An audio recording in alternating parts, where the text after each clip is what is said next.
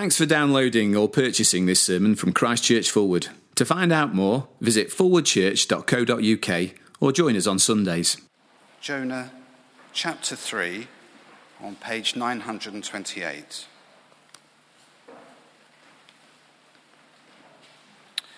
Then the word of the Lord came to Jonah a second time Go to the great city of Nineveh and proclaim to it the message I give you. Jonah obeyed the word of the Lord and went to Nineveh. Now, Nineveh was a very important city. A visit required three days. On the first day, Jonah started into the city. He proclaimed, 40 more days, and Nineveh will be overturned. The Ninevites believed God. They declared a fast, and all of them, from the greatest to the least, put on sackcloth. When the news reached the king of Nineveh, he rose from his throne, took off his royal robes, covered himself with sackcloth, and sat down in the dust. Then he issued a proclamation in Nineveh By the decree of the king and his nobles, do not let any man or beast, herd or flock taste anything. Do not let them eat or drink but let man and beast be covered with sackcloth. Let everyone call urgently on God. Let them give up their evil ways and their violence. Who knows? God may yet relent and with compassion turn from his fierce anger so that we will not perish. When God saw what they did and how they turned from their evil ways, he had compassion and did not bring upon them the destruction he had threatened. And the second reading is from Matthew's Gospel, chapter 12, on page 978. Matthew chapter 12, starting at verse 38.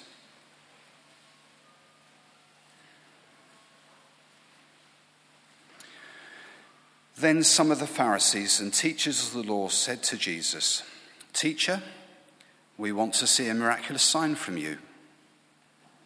He answered, A wicked and adulterous generation asks for a miraculous sign, but none will be given it except the sign of the prophet Jonah. For as Jonah was three days and three nights in the belly of a huge fish, so the Son of Man will be three days and three nights in the heart of the earth.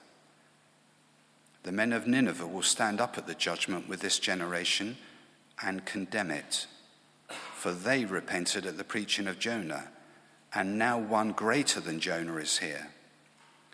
The queen of the south will rise at the judgment with this generation and condemn it, for she came from the ends of the earth to listen to Solomon's wisdom and now one greater than Solomon is here.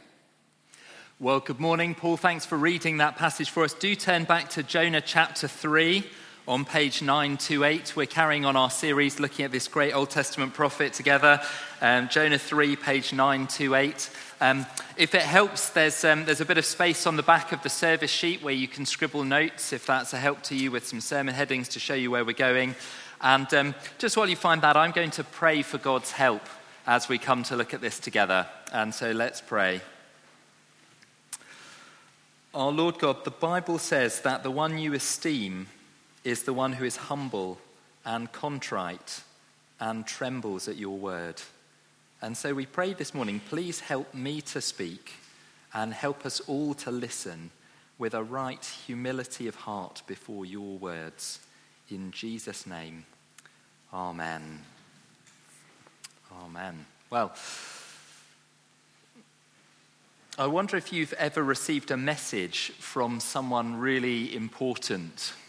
Uh, a friend of mine got an invitation to an event at Buckingham Palace a few years ago. I'm still waiting for mine, actually. I don't know about you. Um, but uh, he showed it to me, and it really was exactly how you would imagine an invitation to Buckingham Palace to look. It was on sort of thick, creamy paper. It had come in a heavy envelope. I bet it made a right thud when it came through his, um, his letterbox. Uh, it, had, uh, it had the royal sort of crest at the top of the letter. It, it, wasn't actually signed by the Queen herself, but you know, you can't have everything.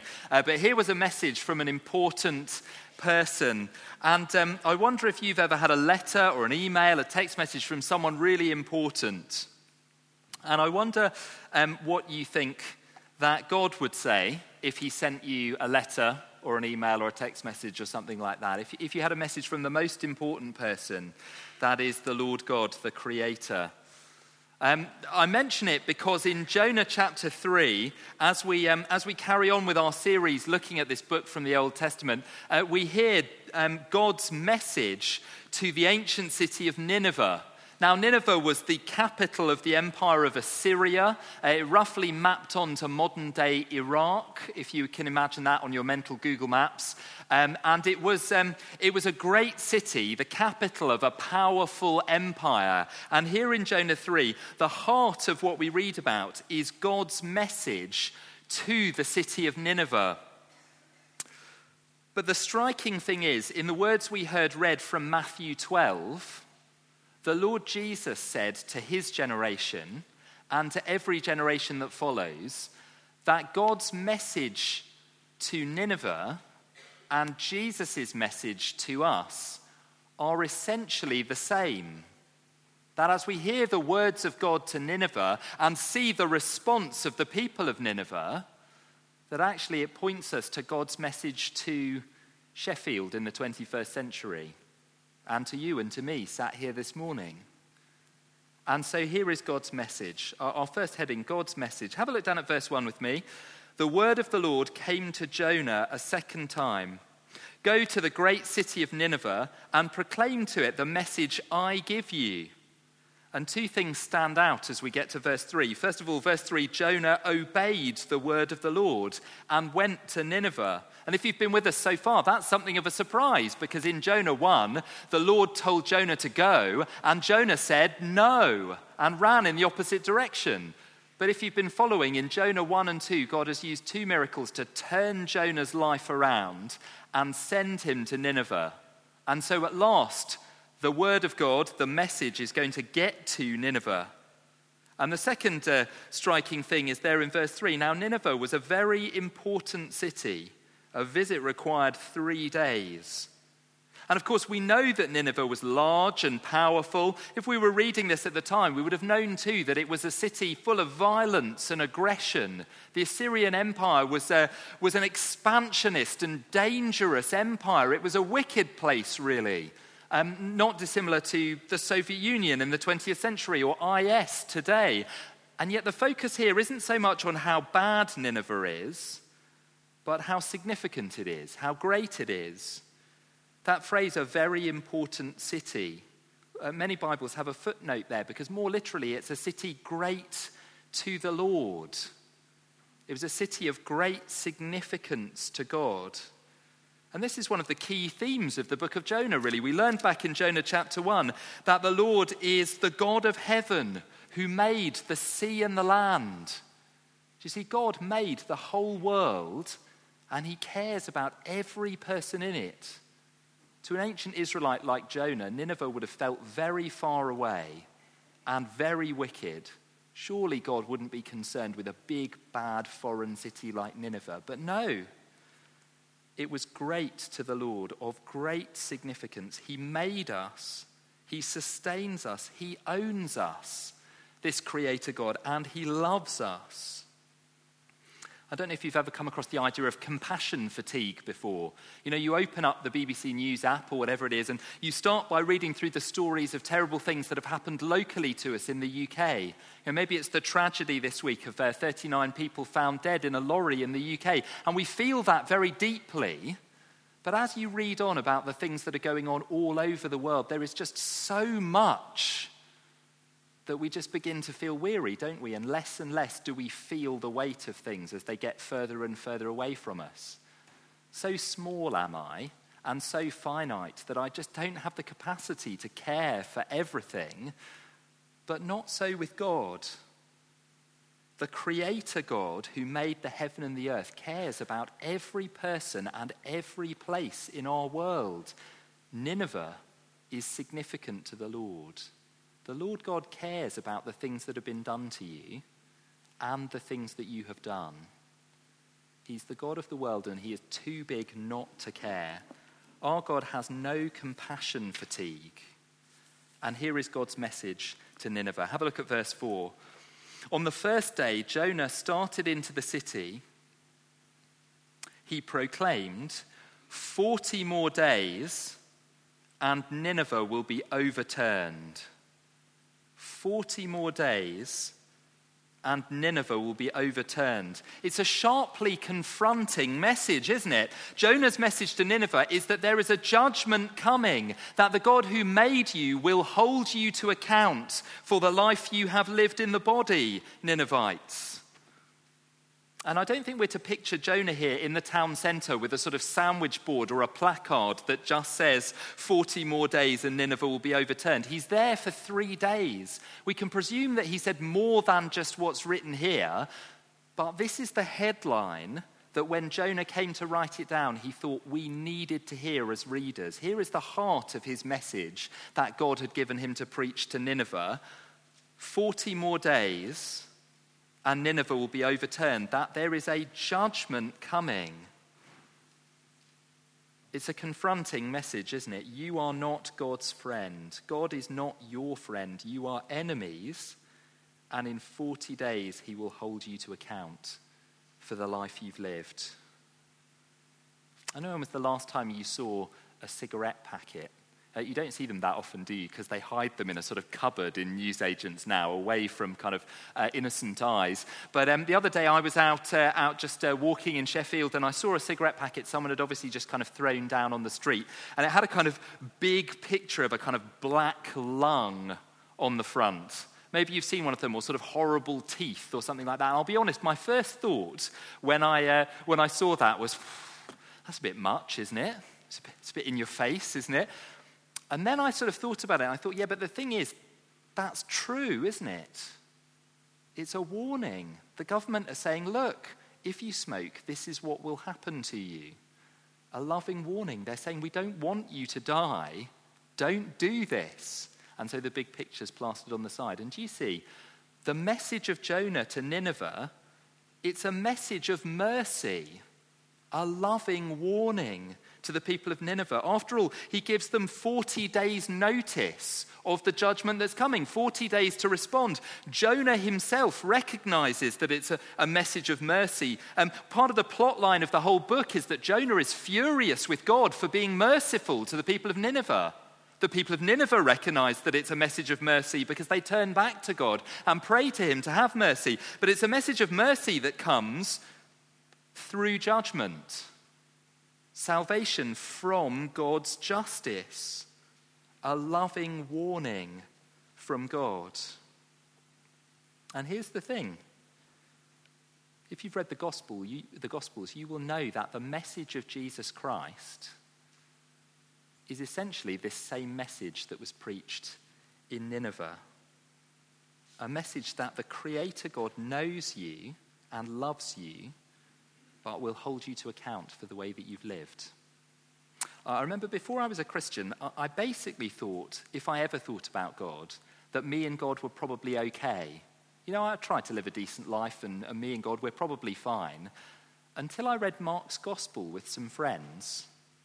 And um, I heard from the lips of Jesus the truth about myself that God had made me, that He loves me and sustains my every breath, and yet I had had the audacity to ignore Him and push Him to one side in my life.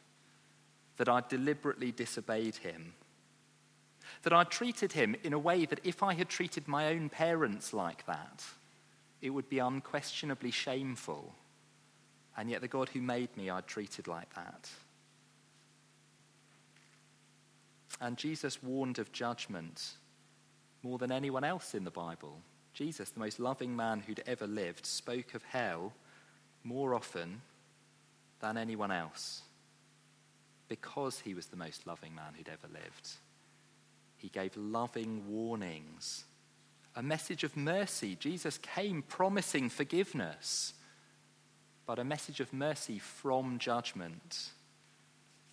And we need to see this clearly in Jonah 3 and in the gospel of Jesus that the message of Jesus is not just smile, Jesus loves you. It's not just Jesus comes to meet your felt needs, Jesus comes to rescue us from a coming judgment. Now, sometimes as Christians, we can focus so much on the other needs that Jesus meets that we miss the heart of the issue. Yes, Jesus gives me a new identity and security. He gives me meaning and purpose in my life, a freedom from the self destructive patterns of behavior that characterized me before. Yes and amen, and those are good things, and we need to talk about them. But if we miss speaking about the reality that God will hold us accountable and that Jesus comes to rescue us from that, well, then we miss the heart of the gospel. If we don't speak about judgment, we rob people of God's mercy because we need a savior and not a therapist. And so here is God's message a loving warning of a coming judgment. But then notice Nineveh's response in Jonah chapter 3. Because if the, if the message is sharply confronting and surprising, the response is dramatic and remarkable and even more surprising. Verse 5 the Ninevites believed God. They declared a fast, and all of them, from the greatest to the least, put on sackcloth. Now, just notice here that these unlikely people, the Ninevites, the people who seemed furthest from God, when they heard Jonah speaking this message, verse 5, they believed God. See, actually, Jonah's almost going to disappear from the story for the rest of the chapter because the significant thing here is that the message comes from God and they heard that it was from God. And if every Christian here will know that that sense of conviction that sometimes you hear the Bible taught and you know that it's not just the words of a man, but God speaking to you. When the word of God is faithfully spoken, we hear God speak to us, whether it's in a church or in your local Costa. We hear God speak to us. And here, they believed God, they believed his message, and they responded. It's remarkable. The last people you would expect to respond, and they declared a fast, and all of them put on sackcloth. And both of these things in the Old Testament, fasting and wearing sackcloth, they're both visual pictures of being sorry for the way that you've behaved. It's a sign of sorrow for sin to put on sackcloth and to fast in the Old Testament. And we see through this chapter that the way they responded was to, to turn to God what the Bible calls repentance. So they say sorry for their sin and then they cry out to God for mercy. It's a change of attitude that bears fruit in a change of action. Just look at the king's decree to see that. Uh, in verse 7, the decree of the, king, uh, of the king and his nobles do not let any man or beast, herd or flock taste anything. Do not let them eat or drink but let man and beast be covered with sackcloth. Let everyone call urgently on God. Let them give up their evil ways and their violence. And who knows, God may yet relent and with compassion turn from his fierce anger so that we'll not perish. Do you see that? There's a change of attitude, sorrow for sin, um, it is shown in fasting and sackcloth, and calling urgently on God that leads to a change of action, giving up their evil ways and their violence. I don't know if you've ever had that moment where you realized that, um, that you were just not quite the shape that you used to be. I guess, um, I guess the under 30s in the room probably aren't going to get this at all, but just bear with me for a minute. Okay, I, I had, a, I had a very vivid moment a few years ago when um, I'd been asked to be a best man at a friend's wedding. And, um, and so I was there um, being measured for the suit. And should we just say that the score that I got was not the one that I was hoping for? And um, there are only so many times you can ask the guy to measure again before you just have to accept reality. But uh, it was one of those reality checks where I suddenly realized that I wasn't quite the shape that I used to be or that I wanted to be. And so my whole attitude to myself, uh, my diet, exercise, and so on changed in that moment. And the change of attitude, well, it, um, it bore fruit in changed actions. I, I, cut back the number of burgers that I was eating and started to do a bit more exercise. And you see, that's, um, uh, that's what the Bible means by repentance, really a change of mind that leads to a change in your actions. And we see it in Nineveh a change of mind about the way they had been living. They come to God and say that they are sorry for what they've done and urgently ask Him to have mercy on them.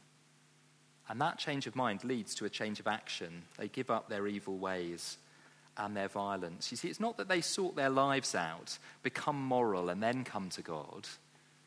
It's that they change their whole mindset about God and cry out to Him for mercy, and that changes their lives. And the, the dramatic thing in, in Jonah 3 is that it's the whole of Nineveh, from the greatest to the least. Uh, the, they're even putting sackcloth on the animals to signify that this really is absolutely everyone, from the king and his nobles right down to the very poorest of them. Verse 6 When the news reached the king of Nineveh, he rose from his throne, took off his royal robes, and covered himself with sackcloth and sat down in the dust. it's dramatic, isn't it? When was the last time we saw a powerful public figure declare to anyone who will listen, I was wrong and I need to change? But here it is Nineveh transformed by hearing the message of coming judgment. They turn to God, they call out to God.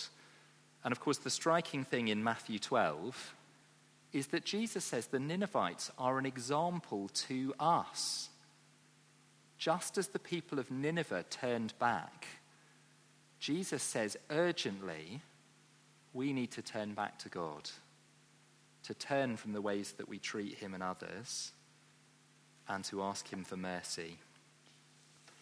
And there's a powerful incentive to do that at the end of the chapter. Have a look at verse 9 and 10 with me again.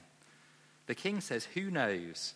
God may yet relent and with compassion turn from his fierce anger so that we will not perish. When God saw what they did, and how they turned from their evil ways, he had compassion and did not bring upon them the destruction he'd threatened.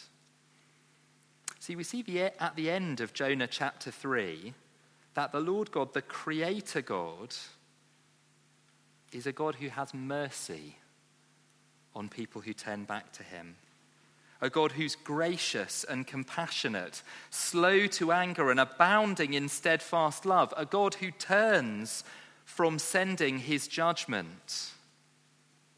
See, we're not to read verse 10 and to think that God was somehow taken by surprise by what the Ninevites did here. You know, he had to kind of dream up a plan B very quickly, or um, that God has somehow gone back on his word by not overthrowing Nineveh. Um, no, the. Um, uh, the words of prophecy in the Old Testament are always conditional.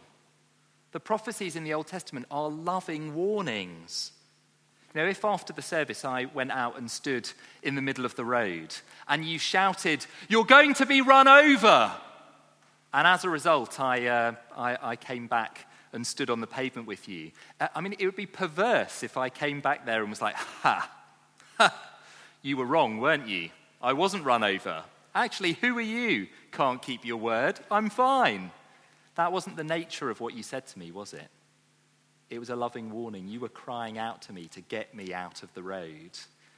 And that's how prophecy works in the Old Testament. The Lord cries out with a promise, with a, with a, with a, um, with a warning to get us to come back to Him and receive His promise of mercy. All through the Bible, we see that God goes to extraordinary lengths to call people back to Him. And we see it most clearly in that one greater than Jonah, the Lord Jesus Christ. Because in Christ, God became a man, came all the way down to earth in human history, and more than that, went to a cross to turn aside his fierce anger against us.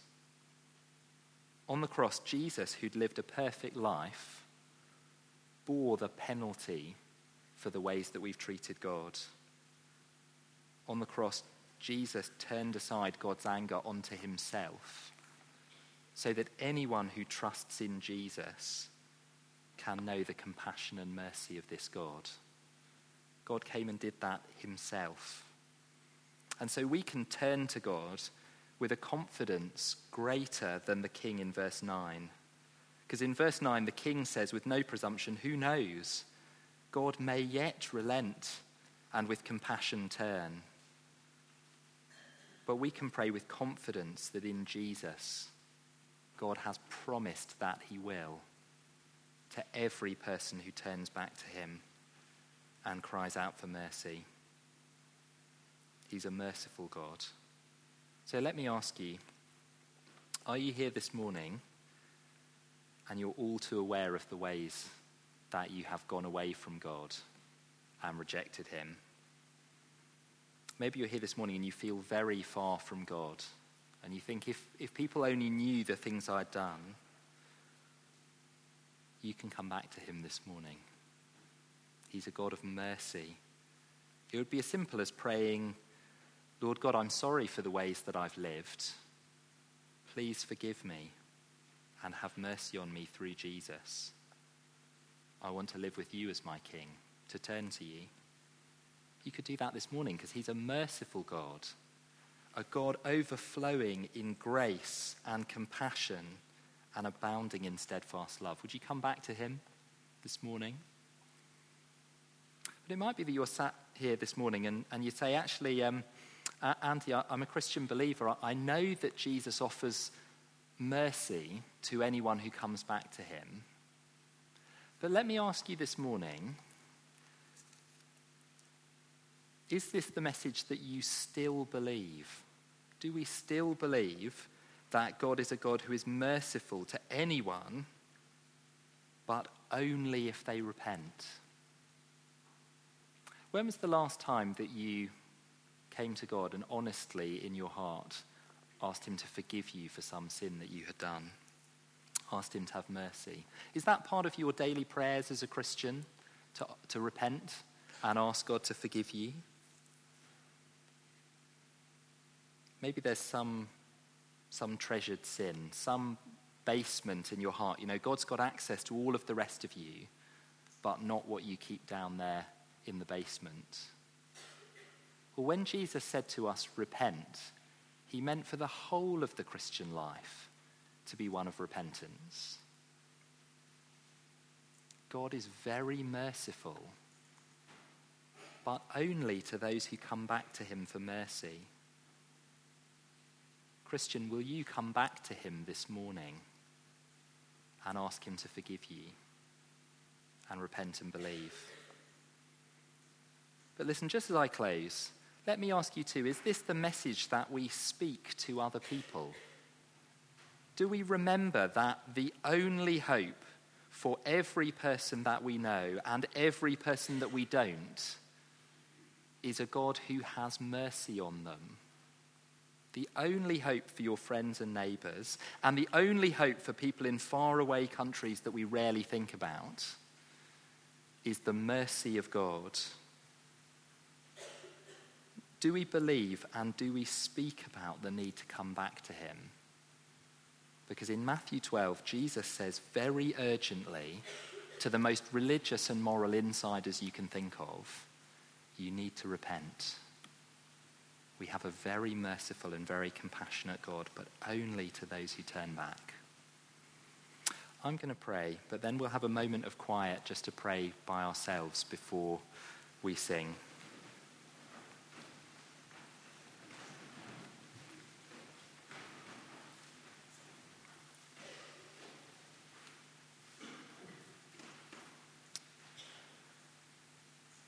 Our Lord God, would you help us, please, to see the truth about ourselves and the truth about you? Help us to hear the warning and see the example of the Ninevites and to turn. In Jesus' name, Amen.